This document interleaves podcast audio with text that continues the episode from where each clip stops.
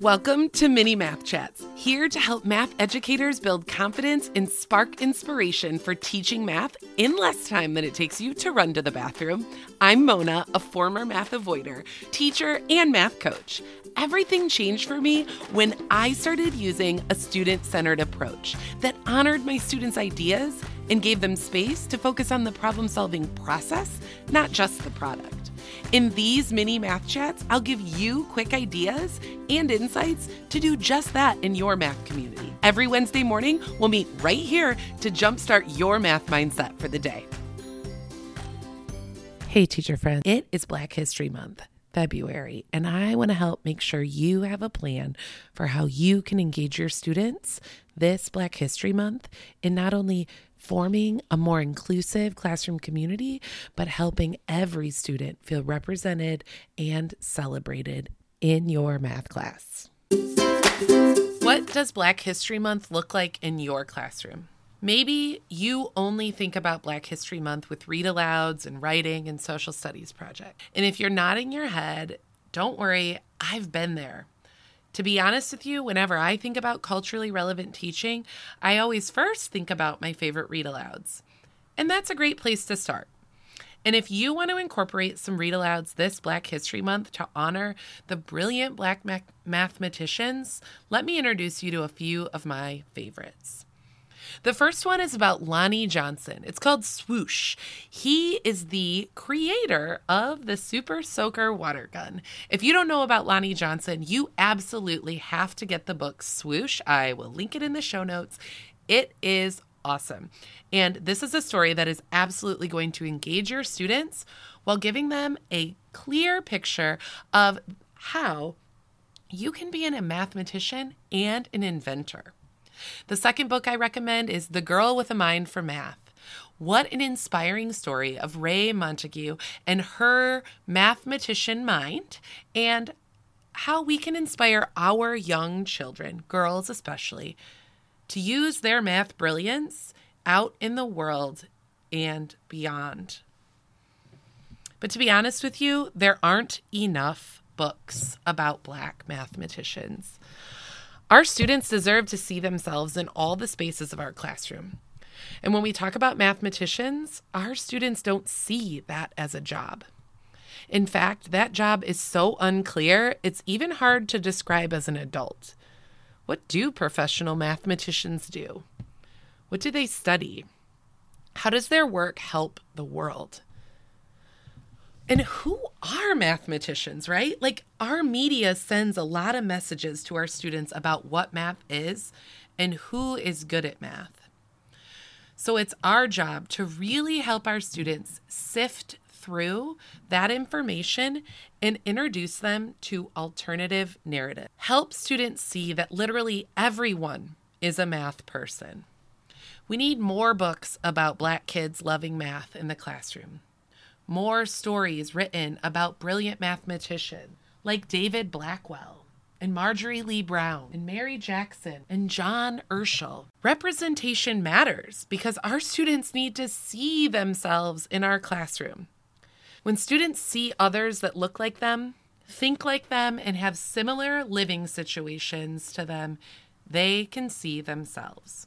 But why does that even matter? Because our students need to feel a sense of belonging before they can analyze or synthesize a math concept or develop procedural fluency, use higher order thinking skills. All of that can't come until their basic needs are met. And a basic human need is to feel a sense of belonging, to feel safe. We can and should create a sense of safety and belonging in our classrooms. Things like using math norms, developing a math mindset, using reflections to think back on what we did and what we'll do next, forging strong relationships among our students and with our students, and teaching our students how to collaborate. Those are all ways that we develop a classroom where students feel comfortable, a place where they feel like they can speak and will be listened to. where they can relax because they know that they won't be judged or made fun of if they make a mistake or share something personal. But you might be asking yourself, why does all this matter in math?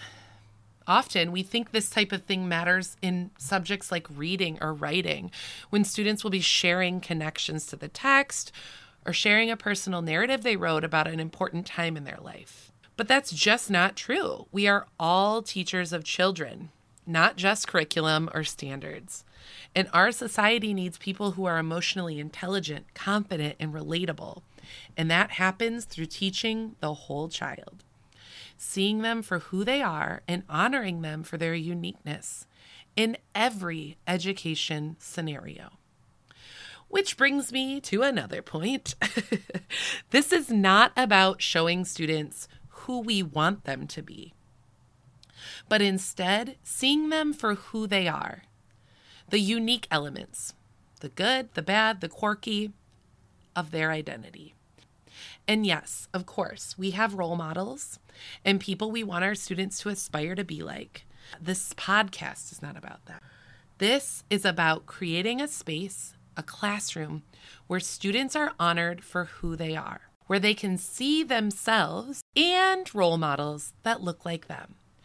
Although I am a firm believer that every month is an important month to show our students who they are and how they belong, it's these months, like Black History Month, that are important times in order to bring awareness and to honor those people that have been historically underrepresented and underserved in our society. It's my mission that those underserved folks are represented fully in my classroom and our classrooms daily. So, as we prepare for Black History Month in February, let's make a plan for how we can introduce our students to Black mathematicians. Here are three ways that you can do that in your classroom right now or in February. Number one is study their words. Use quotes and their works to unpack their messages. You can grab the Black Mathematicians posters in my TPT store that have quotes on them. I have used these now for years with my students to consider these Black mathematicians inspire my students to build math mindsets. I definitely suggest that you check those out. Think about how these quotes relate to their own lives. Second thing that you could do is have students develop slides with their own quotes about math that are inspired by the mathematicians. Once you've read a quote from a mathematician, ask students to reflect and then ask them to write their own quote. What do they believe about math? How do they see themselves as a mathematician? Number three is read biographies. And if you can't find biographies on these brilliant black mathematicians, write them. Ask students to choose a mathematician, do some research, and then write a simple biography about that person. If you do, will you please share those with me? I would love to share your students' biographies with my students, and we can keep that going. So send me a DM um, on Instagram or an email, hello mona math at gmail or on Instagram,